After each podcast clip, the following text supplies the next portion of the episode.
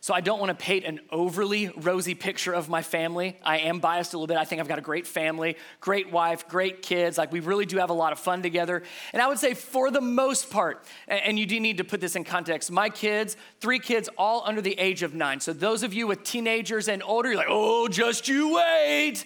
I'm very aware of that. I know what I was like to my mom and dad, so I know it's going to come back one of these days.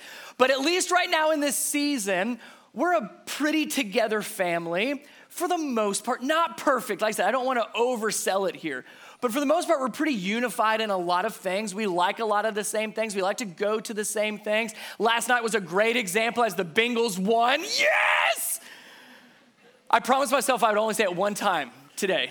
I got it out of my system. I feel better. But as we were watching the game, it was just so cool watching me and my wife, Becky, and then Connor, Cole, Collins, even Cooper the dog was all excited watching this game last night. So it was just a really cool picture of our family. I'm like, man, like, this is great. We love being together. And I say that because we really do put a lot of emphasis on the unity of our family, but I've discovered something.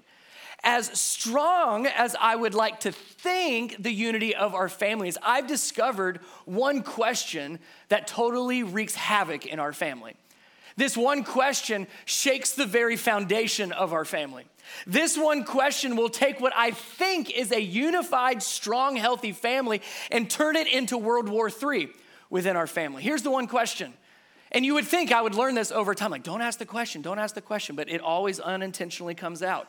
At some point towards the end of the day, I'll ask this question of my family because we've been having such a great day together. We've been having so much fun together, and I know we love each other so much. So I'll look at my lovely family and say, what do you guys want to do for dinner tonight? And that one question ruins everything. All of a sudden, it's one kid, well, I want to go to Taco Bell. And I'm like, you can't even say that word in my house. They love, so then one kid wants to go to Taco Bell. No, no, no, I want McDonald's. No, no, I want Chick-fil-A. And, and everybody's got a different opinion. I'm like, I just want to stay home. And Becky's like, well, I don't want to cook. And so all of a sudden now it's just everyone has an opinion. And this lovely, nice, unified family is now broken and in shambles. All because of that one question. And that one question is such a problem for our family because everybody has a preference. Everybody has an opinion. Everybody wants something different, and no one will budge. Not a one of us will budge. I am sadly, sadly, I, I will admit this in full in, in full transparency here. There have been numerous occasions where we can't resolve it. But I'm like, well, the choice is either don't eat or we're all gonna go to different places. And we've done that before. Thinking like, I don't wanna fight over this anymore, so you know what? You pick a place, and you pick a place, and you pick a place, and then we're never gonna ask that question again, and then I end up asking it again. Now, one question that nobody will budge on. No one is willing to say, you know what? I will do what you want to do because I love you. I haven't heard that yet, especially with my kids. Becky gives up a ton for our family.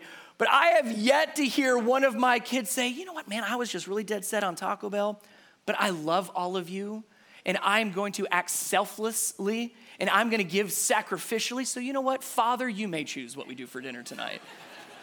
It's not happened. And I keep waiting for it to happen, and I'm pretty sure it's never going to happen. So here's the problem with unity, right? We're going to talk a lot about unity today. The whole problem with unity is you. That's the problem with unity, isn't it? I could point the finger at me as well. Because you have your preferences, you have your opinions, I have my wants, I have my desires, we have our needs, and we don't want to let go of those. Even when somebody else's is different than ours, we, we hold so tightly, so therefore, unity, the problem is, is you, it's me. We're not willing to let go of certain things. In John chapter seventeen, you don't have to turn there. Um, we're going to be in Philippians today. Uh, but in John seventeen, we get such incredible insight into a priority of Jesus. So if you know any of the context, and you can kind of study that later, this is right before Jesus is to be arrested and then soon crucified. And right before that, there's, I'm sure you know, the whole famous garden prayer moment, all of those things. And one of the things that he prays for is pretty fascinating. I'm not going to read the whole prayer. I'm going to read just two sentences out of it, a couple verses here. But see if you can pick up on what was so important to Jesus that he prayed this literally in his final moments. John seventeen, verse twenty. He says, I am praying not only for these disciples, meaning his original disciples. I'm not just praying for them, but also for all who will ever believe in me through their message. So that includes us, does it not? For all who will believe the message, that's us. He goes on, Jesus says, I pray that they will all be, what's the word? One. I pray that they will all be one, just as you and I are one, as you are in me, Father, and I am in you. And may they be in us, so that the world will believe you sent me.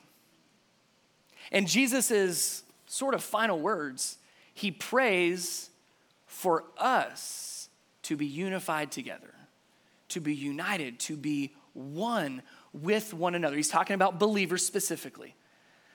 That if you call Jesus Christ your Lord and your Savior, then he's praying that you would be united and unified with other people that make that same claim and believe the same. And it's so important to Jesus that he points out, like, this is one of the ways that people will believe this message is our unity in Jesus, our unity in God, but then also our unity in one another. He says, so that the world will believe you sent me.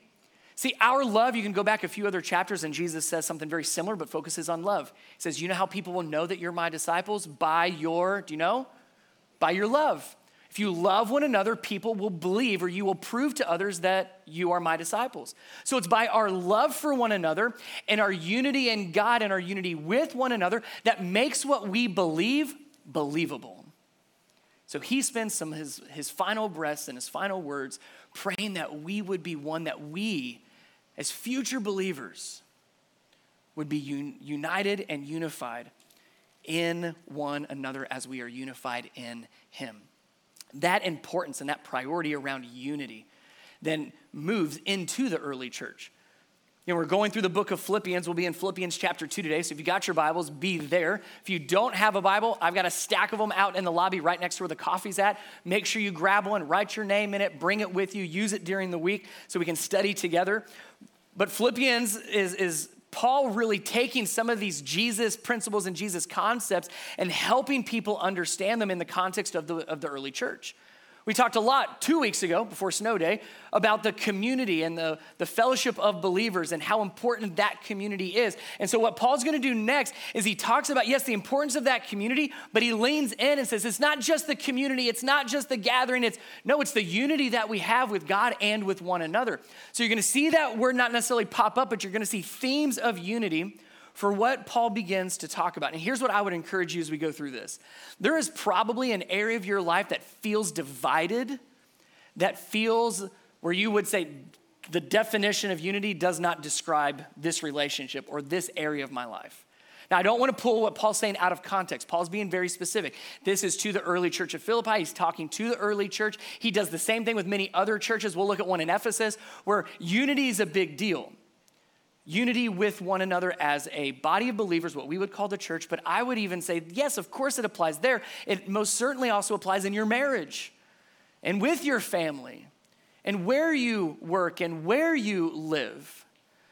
So yes, let's be unified within the church. And there's plenty that Paul talks about there.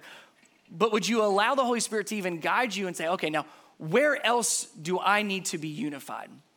What other relationships feel very divided right now, and what would my part be in uniting them again? That, I hope, is what begins to move around in your head as well as in your heart. So let's look at this. Technically, we're going to start in chapter one. We're going to pick up where we left off a couple weeks ago, and we'll see how that ties in. Philippians chapter one, verse twenty-seven, Paul says this, above all, you must live as citizens of heaven, conducting yourselves in a manner worthy of the good news about Christ. Now, that's talking very individualistic. As a person, as an individual who claims Jesus as Lord and Savior, who believes in God and his son, Jesus Christ, if that's you, then we are called to live in a way that thanks him, that everything we do, think, say, how we interact with one another, we live as, as he puts it, as citizens of heaven.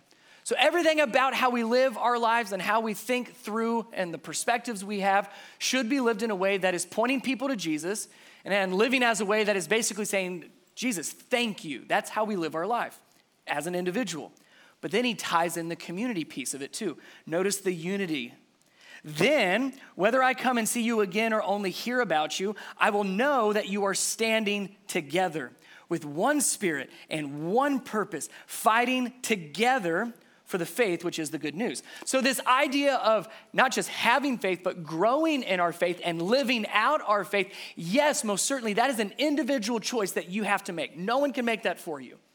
You choose. But don't miss that we are called to live that faith out and grow in that faith, not in isolation as an individual, but with and in community. That's why what we do on Sundays is so important, that we grow together, that we learn together, that we pray together, that we worship together, that we have one another's backs, that we are with one another. He uses this word together a lot. And again, together, one spirit, one purpose, fighting together in the faith, which is the good news. That's what we're hoping to have. Growing in our faith, but also living out our faith individually, but also within community. That's in the good times and most certainly in the bad times. If you keep reading, he actually talks more about the bad times and the sufferings and the struggles. Then he gets to chapter two, and this is one run-on thought. So even though chapter one, chapter two, it's still the same thought. Chapter two, verse one, he asks some rhetorical questions. Is there any encouragement from belonging to Christ? Any comfort from his love? Any fellowship together in the Spirit? Are your hearts tender and compassionate? Those rhetorical questions speak to basically saying, isn't it great being part of the family of God? That's basically what he's saying. Even, even in the hard times, isn't it great having people around you that can help you and spur you on and encourage you, even in the times of struggle and suffering? Isn't it awesome to be part of the community of Christ? And again, I say rhetorical because anybody reading this would be like, yes, it's absolutely awesome. Even in the t- hard times, yes, it's wonderful. So then he follows it up with verse two. So then here's what I want you to do with it. Then, if you really love the family of believers, then make me truly happy by agreeing wholeheartedly with each other, loving one another, and working together with one mind and purpose, and not fighting over where you go to dinner. So I added the last part, but my kids don't know I added that part yet. Now he's saying, that's great. We are together. We live out our faith. We grow in our faith, yes, individually, but also in the context of a body of believers to be unified around God and loving one another. He says, and isn't it great? And if you think it's so great, and if you are loving the joy that comes from being part of this community, well, then here's how you protect it. Here's how you keep fighting for it. You agree wholeheartedly with each other. You love one another. You work together with one mind and one purpose. Like, you have to do those things. See, don't miss it. Unity is great, oh, but it can disappear so quickly. Unity can be strong, but it doesn't take much to fracture it. So he's saying, protect that unity. Hold on to that unity. Fight for that unity because you need one another. Some of you just need to hear this. Like, Sunday morning is part of your routine, maybe. Maybe you just showed up because, like, man, I think this is what I'm supposed to do. Maybe you were... were dragged here, talked into coming here, whatever the reason is, let me boil it down to at least one piece of why you should be here. Not the only reason, but one of them. It's because we need you, and you need us. We need one another. We have to have one another. Like I said, to pray with each other, to be there for one another, to support one another, to encourage and challenge one another. That blue card that I talk about quite a bit, if you're here each week, there's a space in there for you to pr- write a prayer request. Like, hey, what can we be praying for? Like, it's not just go through it alone. Like, let's do that together. So myself and our staff and some, some other great volunteers, they pray for those by name and individually. And if you give us your name and email or a phone number, we'll probably reach out to you and say, hey, I saw this on your prayer request card. Just wanted you to know I'm praying for you right now. Is there anything else you need? Like, that'll happen. And so we had a chance to do that this last week. An individual put her prayer request. We said, hey, we're praying for you, anything else? And I just want to read, I got I got her permission because I was like, man, what you said is what I'm preaching on. I was like, it was perfect. I did not feed her these words. She just wrote back, and you could hear the gratitude of being part of a community that truly loves one another. Here's what Jessica texted back after we said we're praying for you. Here's what she said. It's wonderful to have such an amazing church community that loves you like family no matter what. And I'm like, are you at Panera right now? Like, watching me write my message? Like, did you did you know what we're talking about and the value of community and the importance of having one another? Like, that's what we should have. And so then I hear Paul pleading, like, but fight for that. no matter what, I would say no matter what, protect the unity. That's why Paul is saying these things. Then make me happy, protect the unity by agreeing wholeheartedly with each other, loving one another, working together, like protect the unity. Protect the unity. We are unified because of our belief in Jesus. Like we are unified around him, but we protect the unity by how we treat one another. Because you can be, you can have the same beliefs as somebody else and y'all can hate each other. I love God, but hate that person. That happens. That's why nobody laughed when I said that. It'd be like this, right? So we protect the unity by loving God, yes, but also by loving his kids. That's one another. It'd be like if one of you came up to me, and this has happened before, and this is great. You come up and say, Brian, man, your kids are just amazing. And I'm like, really? Have you seen us in our last dinner conversation? No, they're great. No, no, they'll say, Brian, you don't understand. Like, I saw your kids do this, whether it was even somebody at school or somebody here at the church or a neighbor. Like, man, you really do have great kids, and they helped out in this way. And when you give compliments to me about my kids, I'm like, oh, you're the best person ever. What do you need? What do you want? I'll do it. I'll say yes to anything. Right? You, you know that feeling, parents. When somebody compliments your kids to you, when they love your kids and tell you about it, oh, it's one of the greatest things in the world. Now let's talk about the reverse for a second. What if you came to me and said, Brian, I think you are awesome. Your wife is awesome. You guys are such a great couple. We love the church, but can we talk about your kids for a second? Like they're terrible. They are horrible kids. We would love to hang out and we would love to be around you guys, but we can't stand to be around your kids. So can we hang out sometime and just, can you make sure the kids are not at home? Like I'd be like, oh, those are fighting words. Like we're not okay anymore. At that point, I don't care what you think about me because of all I can think about is what you said about my kids. So what Paul is getting across here is like, that's great that you profess Jesus as Lord, King, and Savior. It's great that you love him. Yes, start there. But we cannot love God and then dishonor his kids. We cannot love God and then disrespect his kids. We cannot love God and then not at least fight for unity with his family. That's what he's trying to get across. No matter what, protect the unity.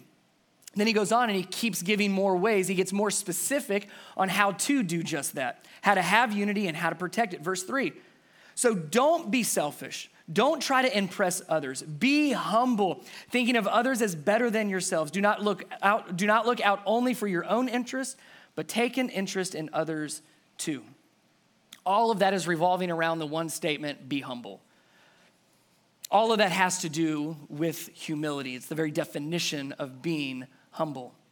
He's saying if you really want to protect the unity, if you really want to love God and love others, this is really where you start. Choose to be humble. I would say no matter what, choose to be humble because he doesn't give a disclaimer of here of like, well, sometimes, only when they agree with you, only when things are fine. No, he's like, be humble. Choose to be humble. Now, sometimes we take the idea of humility and we take it in a, in a different direction. Notice that it has Paul's definition here as he explains it. He says, don't look out only for your own interests, but take an interest in others too. So sometimes we think humility is completely neglecting ourselves, and that's not true.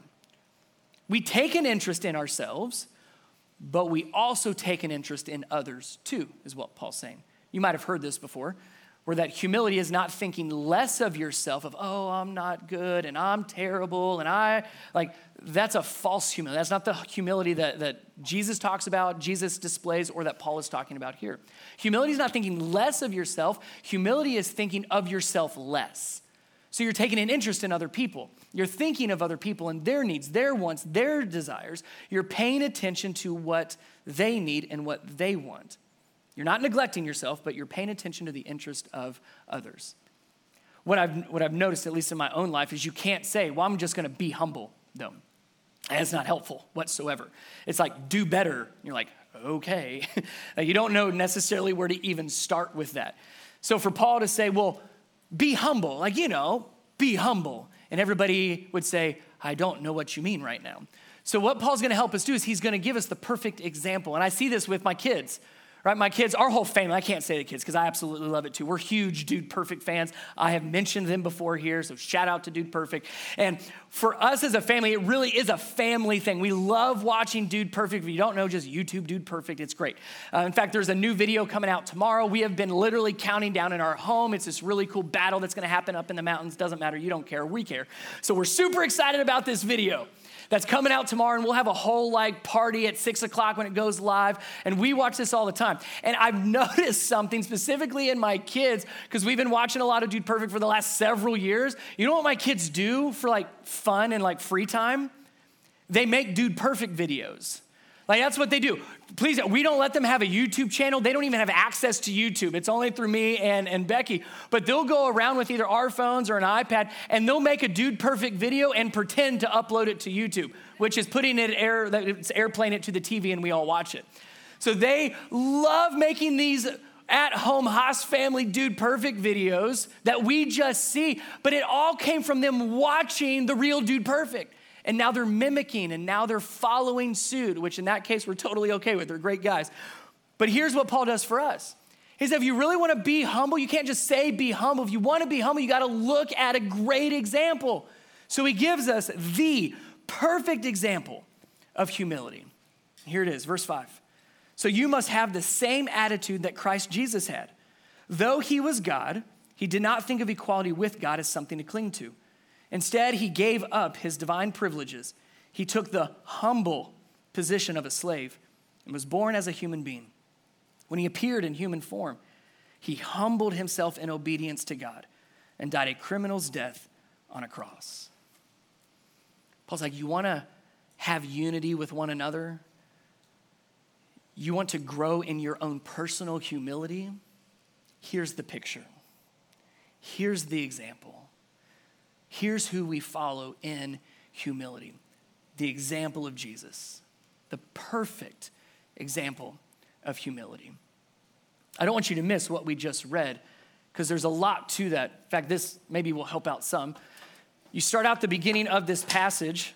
The beginning of the passage says, though he was God, he was the highest up. He was his, his name above all names. He's creator. He is King of kings, Lord of lords, Prince of peace. You go through all the names. That's Jesus's status. That's Jesus's place. And, he, and Paul says here, though he was God, he did not think of equality with God was something to cling to. So he's not just holding on to his status. He's not just holding on to his position. He's not just holding on to those names of who he can claim to be.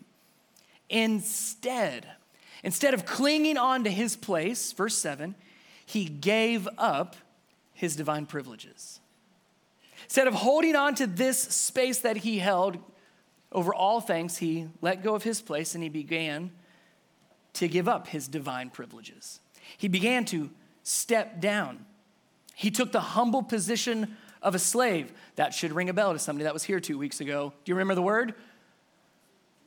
Doulos. Ah, doulos. There it is. Doulos, that's the Greek word there. We talked about this a bunch two weeks ago. Back, go back and watch that one. I'm going to give all the context here. But slave in the Greek that Paul is using here and that Jesus even used in describing his followers and other fellow believers that were fully devoted to following him, they used this word. That's the Greek word doulos, which means bond slave or bond servant, giving up all rights for that of another. And that's what Paul is describing as Jesus. He used that to describe himself in chapter one. Now he's saying, no, no, but that I'm, I'm like that because Jesus was like that. Jesus, I'm willingly giving up my rights. And he was born as a human being. Step down even further. When he appeared in human form, he humbled himself again in obedience to God and died a criminal's death on a cross. He started way up there. And don't miss why he did this. God so desired to be together with you, to be united and unified with you, that he gave up his divine privileges. He became that of doulos, a bondslave and a bondservant, to become in human likeness, to give up his rights, to continue to be humble in obedience, even if that obedience means dying a criminal's death on a cross. That is humility for the sake of unity. Because he wanted to be with you, he humbled himself in the most perfect and beautiful and horrific way. Paul, in what he's asking of the early church of Philippi, and what we can take away from what Paul is telling them, Paul so desired that the people of God to be united that he's pleading and begging and urging them, please humble yourselves, because that's the only way to unity. Unity cannot happen if you cling to your position and you cling to your wants and your needs and your desires. If you cling to your own interests only, you will never have unity. It requires stepping down in humility, doulos, giving up your life for the sake of Christ and through obedience. We love the idea of unity. Oh, we would love unity in our marriage. We would love unity in our family. We would love a country that's united. We would love all of this perfect picture of unity. But we don't like the cost. We love unity, but maybe not enough to pay the cost, because the cost of unity is humility. In order for Jesus For us to be united with God through his son Jesus, it required Jesus to humble himself to the point of giving up his life. So let me take a side application here. Husbands, you want your family to be united? Step down, serve your family, obey the Lord, and give up your life, and you will begin to see unity in your family. Wives, you want unity in your family? I'm going to say the exact same thing. Step down, serve your family, follow the Lord in obedience. Give your life to him, and you will begin to see unity. The cost of unity is always humility. We love the idea of humility. Again, if you're an employer, you hire people that have traits and characteristics of being humble. If you're an employee, you want to work for a boss who is humble or has attributes of humility. Our friends, we, we're probably closest with our friends because there's as, aspects of humility even in those relationships. We date people that are humble. Nobody walks away from a first date saying, man, that was awesome. They talked about themselves the entire time. It was great. I learned so much about them. No, like you want people to take an interest in you as well. We're not always willing to pay the cost. to pay the price. But it doesn't end there. So yes, the cost of unity is humility, but there's a cost to humility. The cost of humility is sacrifice. That last part that Paul uses to describe Christ's humility. When he appeared in human form, he humbled himself in obedience. That's giving up in obedience to God, and died a criminal's death on a cross. That's sacrifice. So yes, if you truly want unity, work it backwards. I'm going to have to sacrifice so that I can grow in my humility, so that we can find and have and protect unity. But it will always point back to sacrifice. I think one of the reasons we have a hard time with that, like stay on this trail with me for a second, especially with the sacrifice side, is if I have to give up and I have to sacrifice, all of a sudden I start to worry about me. Well, you said not to neglect me. So if I sacrifice everything, then who's going to take care of me? And if I take an interest in everybody else, well, then who's going to take an interest in me? And if I'm giving all of this, and what am I ever going to get? We start to worry about our own good, because we'll be humble until it gets uncomfortable. We'll serve until it's inconvenient. We'll love until it's unfair, because at some point we do want to make sure that we're taken care of. And I love how God works, because the very next part, look at verse nine, we're going to talk about it briefly. Therefore, this is after Paul just explained the humility of Christ. Therefore, God elevated him.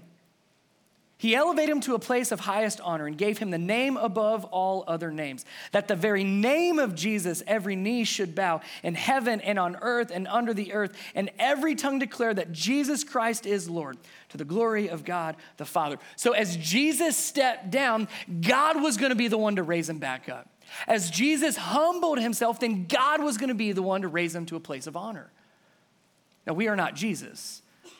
But that promise holds true in the kingdom of God, whether he's talking about us or about his son, Jesus. First Peter chapter five, listen to this. And all of you, that includes us, and all of you dress yourselves in humility as you relate to one another. For, and he quotes an Old Testament scripture, for God opposes the, opposes the proud, but gives grace to the humble. Keep going. So humble yourselves under the mighty hand of God, and at the right time, he will lift you up in honor. What's the practical application of that? Verse seven, give all your worries and cares to God, for he cares about you. So if you're thinking, man, I struggle with humility because I struggle with sacrifice, because I struggle with The, the worries of this day of, I don't know if I'm going to be taken care of. We read it pretty plainly. Yes, humble yourself because God will lift you up. Yes, sacrifice because he'll take care of you. Give all your worries and cares to God, for he is the one that cares for you. So, two questions for you that I hope you'll wrestle with. There's probably going to be one or the other that's going to really resonate with you. So pick one of these and wrestle with it this week. Here's the first one. Is unity a priority or a nice idea? Again, we all love the idea of unity. We would all hope for unity in our homes and our family and our relationships. But are we willing to do what it takes? If it's a priority, then your answer is yes. I will do whatever it takes. I will give up. I will sacrifice. I will grow in my humility for the sake of unity. It's more than just a nice idea. Ephesians chapter four, as Paul's talking to an early church in, in Ephesus, he talks a lot about this same idea. Therefore, I, as a prisoner for serving the Lord, beg you to lead a life worthy of your calling. Very similar to what we just read about being a citizen of heaven. Verse two, always be humble and gentle. Be patient with each other, making allowance for each other's faults because of your love. Make every effort to keep yourselves, here it is, united in the Spirit, binding yourselves together with peace, for there's one body and one Spirit, just as you have been called to one glorious hope for the future. Always be humble, but it has to be a priority. It just can't be a nice idea. Second question for you, am I willing to follow Jesus no matter what? Oh, that's a hard question. Because what we just looked at, following Jesus no matter what, no matter what means I'm going to let go of me, step down willingly, claim to be doulos for Jesus, a bondservant of Christ, a slave of Christ, where I willingly give up every one of my rights to him. I continue to step down in obedience of following his way and not my way, his wants, not my wants, his desires, not my desires, trusting he will take care of my needs, even if that's giving up everything. So that's a big question. Am I willing to follow Jesus no matter what? I'm going to end with Jesus' words in Luke chapter nine. Then he said to the crowd, Jesus' words, if any of you wants to be my follower, you must give up your own way, take up your cross daily, and follow me. If you try to hang on to your life, you will lose it. But if you give up your life for my sake, you will save it. So will you follow Jesus no matter what? Will we follow his example no matter what? In just a moment, we're going to take communion together as a body of believers. This is one of the, the acts as the church where we can re, be reminded of our unity, that we are unified around this belief, this truth, that God loved us so much that he sent his one and only son, Jesus, to die on the cross for our sins, to take our sins away so that we could be made right with God, that we could once again be united with God, but it required humility and it required the sacrifice of Jesus. So communion is remembering that. The cracker represents Jesus' body that was broken for us. The juice represents Jesus' blood that was poured out for us. As we get ready to take communion, if you didn't receive communion on your way in today, if you'll just raise your hand, our guest services team, they'll make sure that you get it. I'm going to pray for us, and I'm going to give you a moment, even though we do this together. I'm going to give you a moment between you and your Lord. Let me pray for us. God, thank you so much, man, for how you draw us together, how you pull us together, all because of your son, Jesus. God, thank you so much for loving us more than we can fathom. Thank you for being willing to pay the cost of that love that it cost the humility of your son, it cost the, the life of your son. So thank you so much for his sacrifice that gives us life, gives us hope. Thank you also for the promise that you raise us up when we humble ourselves, that just as you raised Christ from the dead three days later, we recognize that our home is not on this earth, that our home is with you in heaven for all of eternity. And on that day, you will raise us up as well. So in this time of communion, as a community of believers, we unite around our belief in you and our love for one another. In Jesus' name, amen.